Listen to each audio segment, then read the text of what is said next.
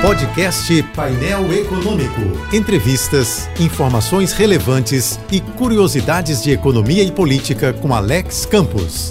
Enquanto a campanha eleitoral pela prefeitura vai fazendo barulho, o governador do Rio em exercício, Cláudio Castro, segue trabalhando em silêncio. Castro já vem atuando assim desde o afastamento de Wilson Witzel, no final de agosto. De lá para cá, pouca gente prestou atenção no jovem governador, mas isso não foi por acaso. O fato é que Castro adotou um estilo discreto, apaziguador e aberto ao diálogo. Essas habilidades ajudaram a convencer o presidente do STF, Luiz Fux, a adiar o julgamento da divisão divisão dos royalties do petróleo entre os estados. Estava marcado para 3 de dezembro agora, mas ficou para algum dia do ano que vem. Antes da decisão, o governador fez uma visita ao ministro Fux do Supremo para solicitar o adiamento, a pretexto de ganhar mais tempo, de modo a negociar um acordo com os outros entes da federação. Além de diálogo com o judiciário e outros executivos, Castro também abriu canais importantes com os legislativos, federal e estadual, tendo ainda o cuidado de não entrar em rota de colisão com o governo Bolsonaro. Junto à União, o governador está empenhado em conseguir a extensão do regime de recuperação fiscal, em troca de um ajuste fiscal de 63 bilhões que está difícil de alcançar. Outro grande desafio que ele se diz disposto a enfrentar é o combate às milícias. Em entrevista ao jornal o Globo, o governador garantiu que na gestão dele não há lugar onde o Estado não possa entrar. Quanto à privatização da SEDAI, Castro esclareceu que não disse que não fará o negócio. Disse que não fará um mau negócio. Resta aos cariocas e fluminenses torcerem para que o silêncio vença o barulho. Até porque ninguém aguenta mais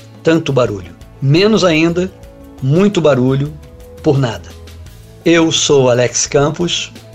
Bom dia e boa sorte. Este e outros colunistas você ouve também em nossos podcasts. Acesse o site da JBFM ou as principais plataformas digitais e escute a hora que quiser, onde estiver. Podcasts JBFM. Informação a toda hora.